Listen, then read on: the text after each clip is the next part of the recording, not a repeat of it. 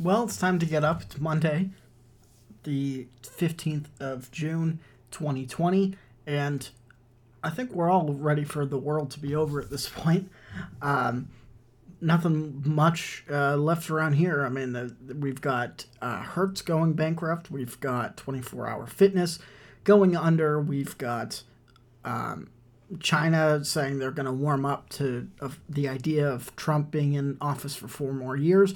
We got a lot of stuff to get into. And with that being said, it's already time for the opening salvo.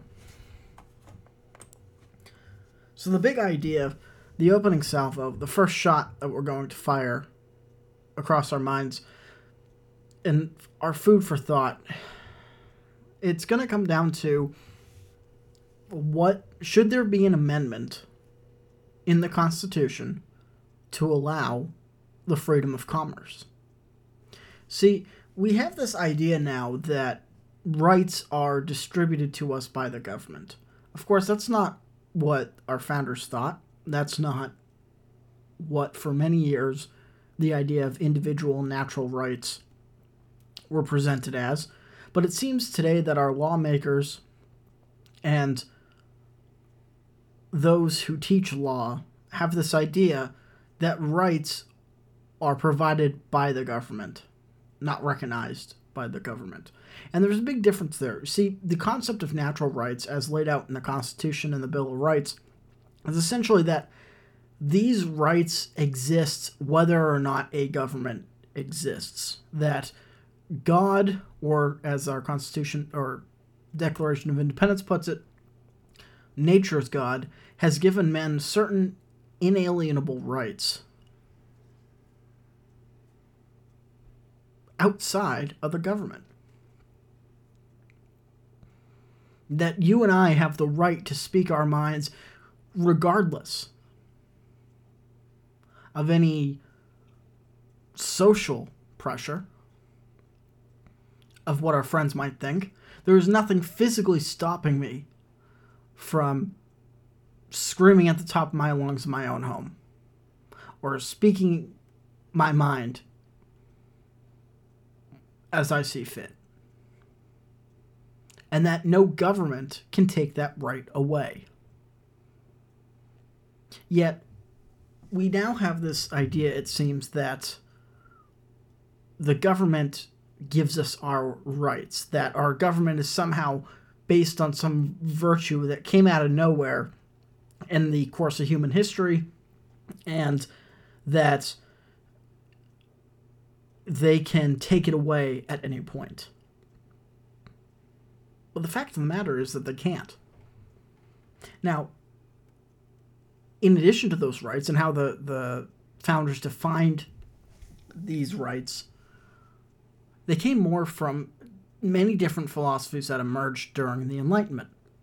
And this is a period of human history between uh, the sixteen, really Western history and European history, between the sixteen fifties and the seventeen fifties. Some people even put it as early as sixteen hundred. But the ideas still stay the same. The concept of rationalism, that everything can be proved and that reason is the truest virtue. That the ability to reason is what makes us great. But we seem to have lost the ability to do that. And when it comes to commerce, can we not say that we have the freedom of trade whether or not a government exists? Think of the symbiotic relationships in nature that can be observed. When one thing dies, it turns into fertilizer for the rest. There's a trade-off there. All of the, the different animal kingdoms and the natural bartering even between packs of wolves among themselves and other creatures. That's all in the natural world. Again, we can observe that. And in humans, in the earliest human societies, we can still observe trade and some form of commerce going on before the early systems of government were even founded. So should we not include the freedom of trade and commerce in our list of natural rights, that it exists whether or not the government does, and the government only exists to protect that right and protect it from other oppressive regimes. Because in reality, that's all the government is to, there to do. You have John Locke's famous three things that the government does, and essentially it enforces legal contracts. The government has a right to raise the military to protect the social contract, and the government ought to deliver the mail on time. Those were those were the three things that John Locke said were the only purposes of government. And I would argue that it is just as important to make sure that the government protects the right of trade. You can see some allusions to it in many of the early laws that our founders put together, in the sense that trade that, that states cannot put tariffs on each other. They cannot refuse to, to do deals with other states. That while we're in a union, these states are not necessarily competing with each other.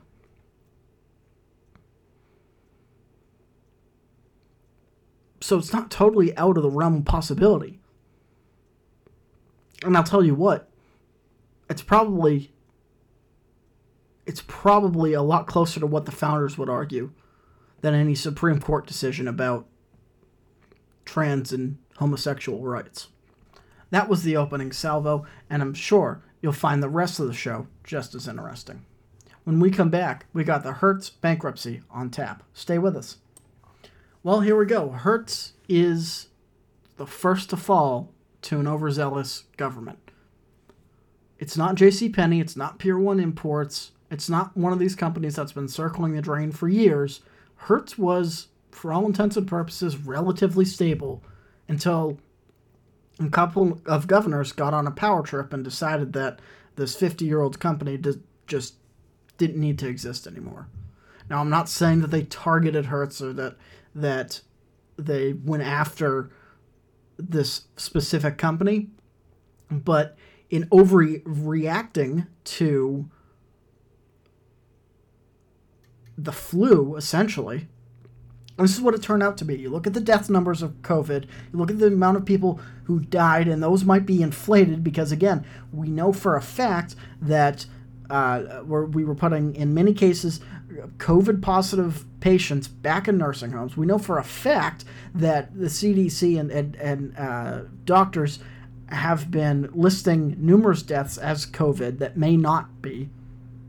You saw that in San Diego where they had to revise the numbers there. We know for a fact that doctors were paid more for putting on people on ventilators, even though the ventilators would have killed them. We know for a fact that these numbers have been greatly inflated, and it still came out to a, a, a slightly worse flu season.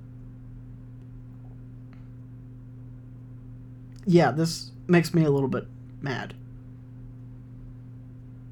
Because that company, Hertz, had a right to exist. Not only to exist, but how many people were employed by Hertz that no lo- now no longer have a job? They weren't over-leveraged into derivatives. They weren't over-leveraged into uh, uh, different investments, and they didn't just have a buyout of another company. This wasn't a C E O making a bad move. This was one hundred percent preventable. one hundred percent preventable.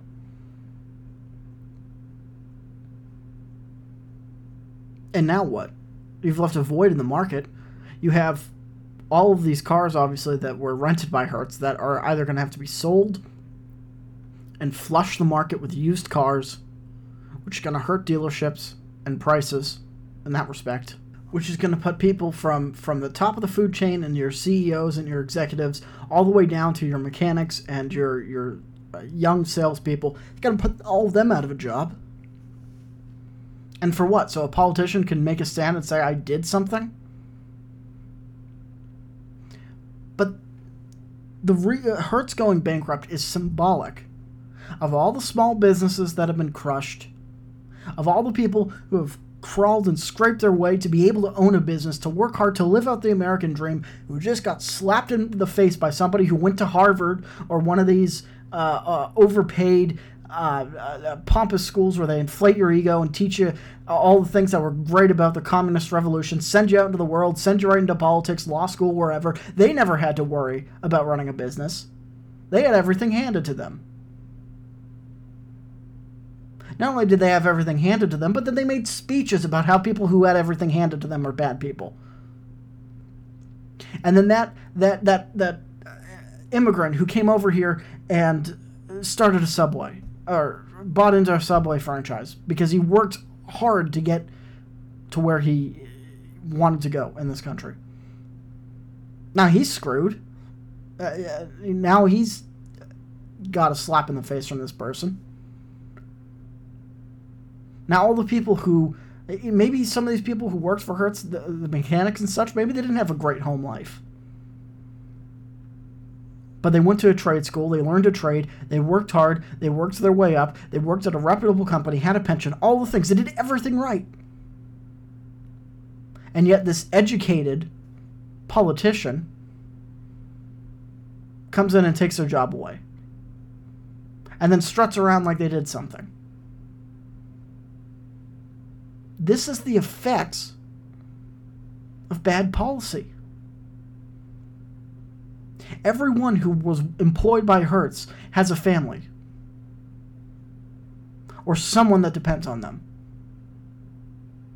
or someone that looks up to them that they just let down or a kid to take care of.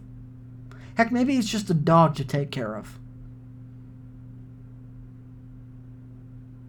Or maybe it's just themselves. And you took that away from them. And for what? For this nebulous idea of politics. Maybe f- to improve your own standing, so maybe you can get in the v- uh, in the V P pool. This is why we need commerce protected. Under the Constitu- uh, under the Constitution, the government has no right to do this. To come in and destroy the people's right to trade amongst themselves, to provide services for others, to make money from providing those services, to constructing, constructing a functional society and economy. The government has no right to dismantle that. But do you think any of these highfalutin lawyers and wherever they come from, politicians, do you think they care? Now, again, we're in Tennessee, and I get it. Bill Lee ha- has started his own company and all that stuff. Of course, Lee Company is essential now. But he gets bullied by these doctors and so-called educated men. I'm not putting, taking anything to blame away from him. He should have had more standards than he apparently does. And like I said, he, he must make great pancakes because all he does is flip and flop. But this... This whole Hertz thing gets under my skin because it's one hundred percent avoidable. If all we lost were Pier one Imports and, and, and, and JCPenney, fine. They were dead anyways. But is it worth all the small businesses? Is it worth Hertz going down and now twenty-four hour fitness as well? twenty-four hour fitness was healthy. twenty-four hour fitness would have been one of the companies, I'm sure, that would have lasted for at least another quarter century, thirty-five years, maybe more. Employing hundreds, at least tens, if not hundreds of thousands of people. Providing an income for families. Providing an opportunity for people if they decide to franchise out. And this is the thanks they get.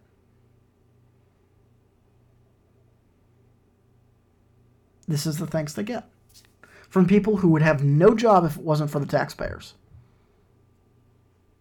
Now, I get it. We're not talking about all these uh, high-level concepts. We're not talking about personal finance and all the things that we usually do on this show. But sometimes it's important to sit down and call a spade a spade. This was one hundred percent preventable. This should not have happened. And this is a mistake. A misstep that in some political circles, I'm sure isn't even viewed that way. I'm sure it's in some circles viewed as, ah, look, we destroyed the economy. Good, we're going to get at Trump. Because don't get it confused. That's what this is about. Because of all of, for, uh, of all of Biden's missteps, at least Trump could point to the economy. For all of his own uh, uh, tweets and missteps and, and, and with language, he could always point to the economy. Can't do that anymore. Just watch September, October, right, getting into election season, the press can say, look at the destroyed economy. Look at the frayed race relations, even though they've been struck in the fire on that. That's not the scope of our show. We're not talking about that. We're talking about the economy here and how it's been blasted apart by overzealous politicians. Again, to get at Trump. They are taking people's livelihoods and people's lives and attempting to play politics with it. Because they don't see you as people. They don't see me as a person. They see us as expendable. They see us as subjects more than Americans. Ideas have consequences, people. We go in each one of these universities and we see the Marxist ideologies. And we say, isn't that cute? They have a safe space. That's going to change once they're in the wor- real world. And it doesn't. All these people want to do is destroy and burn America. We've seen that on display. But those aren't the people. Those are the useful idiots. Those are the ones you don't have to worry about. The ones you have to worry about are the ones who destroy the economy to play politics. To get us to this point of frustration. Those are the pol- the ones, and they they have political power. Those are the ones you have to worry about. And the reason I bring up universities is because we can point at the finger at who taught these people. That, like you and me, all these people were born into a family, and born into a family in the, the best country in the world, in many cases. The world, heck, the greatest country in the history of mankind. And they don't even respect it. They don't even respect its history. Because of what they've been taught. They, and by extension, they don't respect you. They don't want to agree to the Constitution. That you, the people, that your forefathers put on them. That your forefathers knew that these kind of petty tyrants would show up at one point.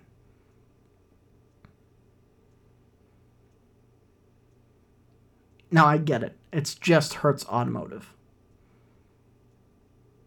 On the surface. But beneath that, it's so much more. But beneath that, it's all the political ideologies and all of the nonsense that made it possible for this healthy company to implode like this. That's the problem. That's the issue.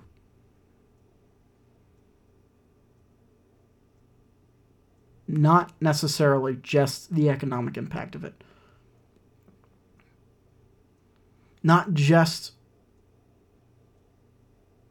a company with a, a great name brand and a relatively positive history. It's not, that's not what makes it sad. What makes it sad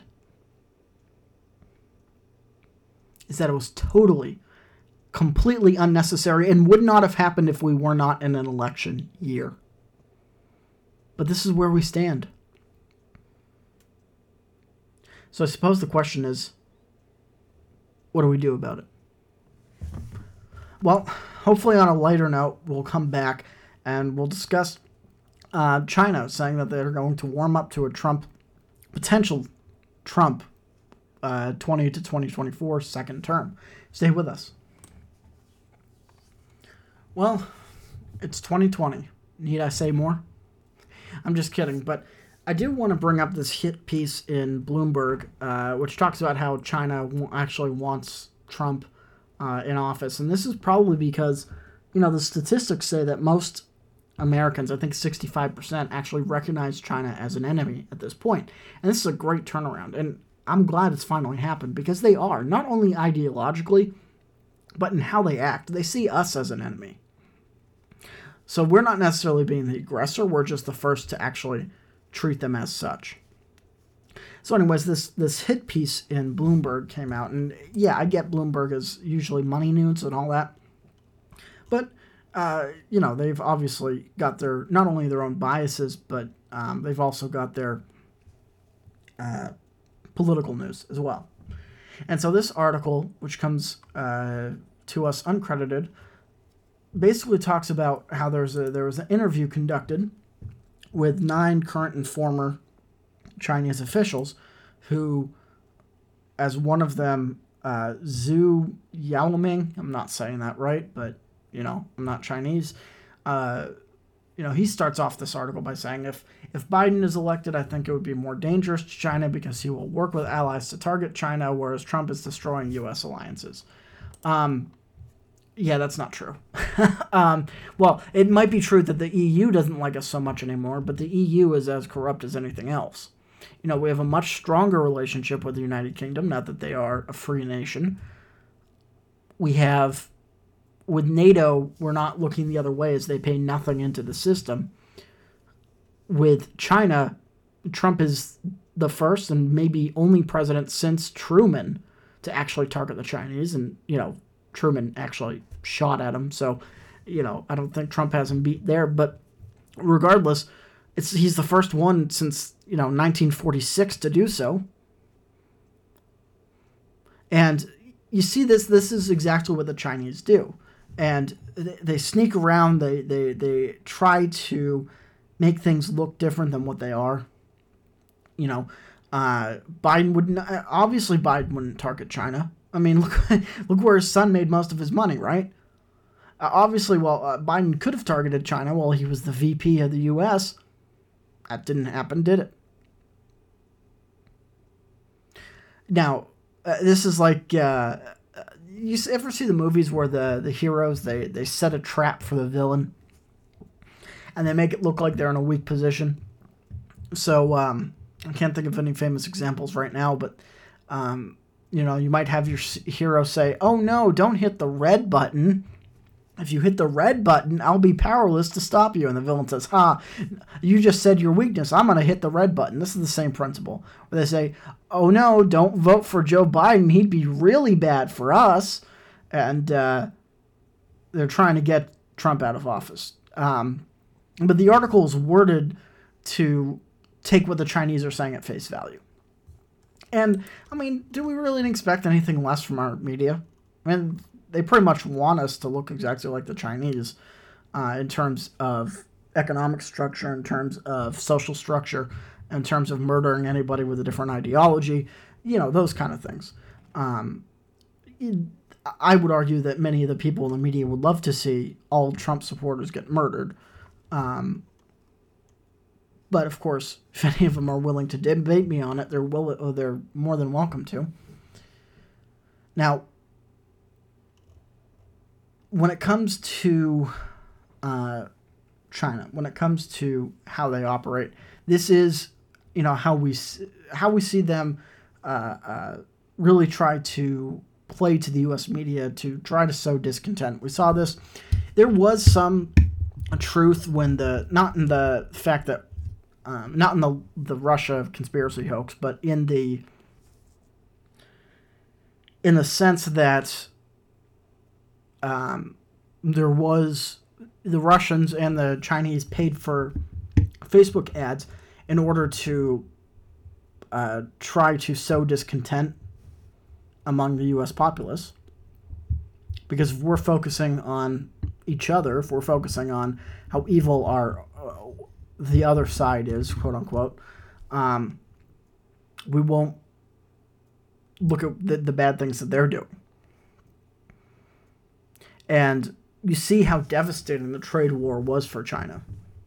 And we did win that. We, uh, if it wasn't for COVID, funny how that works. There are some people arguing that could have been the end of the Communist Party in China. That's how bad we hit their economy.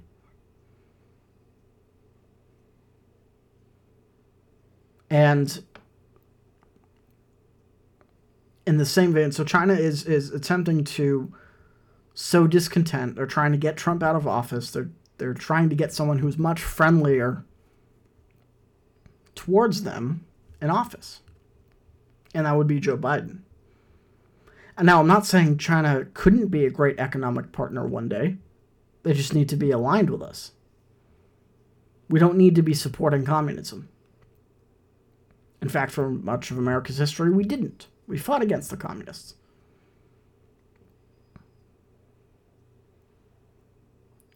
But I'm sure there are factions in the United States that would like to change that. Certainly one of them is China. But I thought I'd bring this hit piece up, not because China actually wants Trump in there for four more years, but just to demonstrate how they are, how they play their game, and how it's different than how the U S deals with other countries and deals with other countries' populations. Especially when, you know, you don't see Trump saying, oh, you know, I hope uh, um, I hope Angela Merkel gets elected. She she would be, uh, you know, really good for us. I hope, um, gosh, I hope Boris Johnson doesn't get elected in England. Man, he'd be terrible for us. You know, that uh, you don't see that, that kind of behavior with other civilized nations. But we should expect nothing less from China. Now, and I want to end the show with this today. Um, there is also in Bloomberg, when they're when they're not talking politics, they're, they're a great source. Uh, I look at them for a lot of surface level things, and sometimes you can make uh, a greater estimation based off what the, the facts that they're giving you. And here, it's uh, from their actually their market section, and it's Bridgewater, the huge uh, investment firm. Their assets shrank by fifteen percent. fifteen percent this year. That's huge. That's one hundred thirty-eight billion dollars that the firm is now worth. Not that they lost one hundred thirty-eight billion dollars. That that Ray Dalio and his hedge fund, um, not that they are in trouble or that they don't know what they're doing, because I would argue that Ray Dalio knows more than, is probably forgotten more than you or I will ever even know about the markets and about where to put huge sums of money. But it also illustrates the point, look, no one can predict this stuff. You think Ray Dalio wanted to shrink his hedge fund by fifteen percent? You think he wanted to have the vol- uh, value fall to one thirty-eight? No one likes to lose. But who can predict the stock market? Who can accurately predict the stock market? Nobody. Because it's not just companies that, that may do unexpected things. It's not just a couple years ago when Boeing had the G P S issue that uh, that forced a lot of their new planes to be grounded, that had some companies go away from their, their commercial lines. And Boeing's blue chip. So aside from not being able to predict that, you can't predict the government coming in and shutting down their, their own economies. And it's not Dalio's fault. It's not the investors' fault. It's not Bridgewater as a whole. It's not all the people under him. It's not their fault. If you lost money in, in, in your account in the market, not the advisor's fault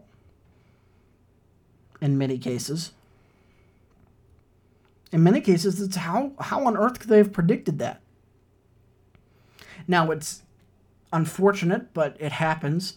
And if you can afford to lose the money, you know, it, it's a, it's like losing money at a casino that you can lo- afford to lose. It's like, oh, well, we'll get it next time. But for people, in some cases where, look, your money, the money in the market is what you're supposed to retire on. That's a lot. And when you calculate opportunity costs, when you calculate compound interest that that that will never be regained because of this loss. It's sad. It really is sad to know that nobody, no matter how experienced you are, can predict the stock market.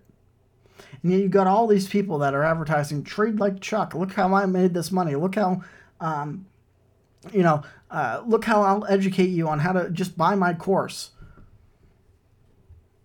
You're not teaching any real principles because, again, no one can predict this stuff.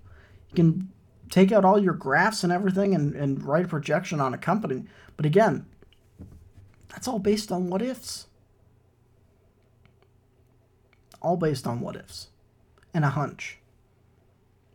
There are no guarantees in the stock market, and that is what I hope to get out of this conversation. But I appreciate you inviting me into your home or car or wherever you're listening to this podcast from. Uh, I've really enjoyed our time together, and I'll talk to you next Wednesday. Until then, have a great week. This has been the Kevin Prendiville Show.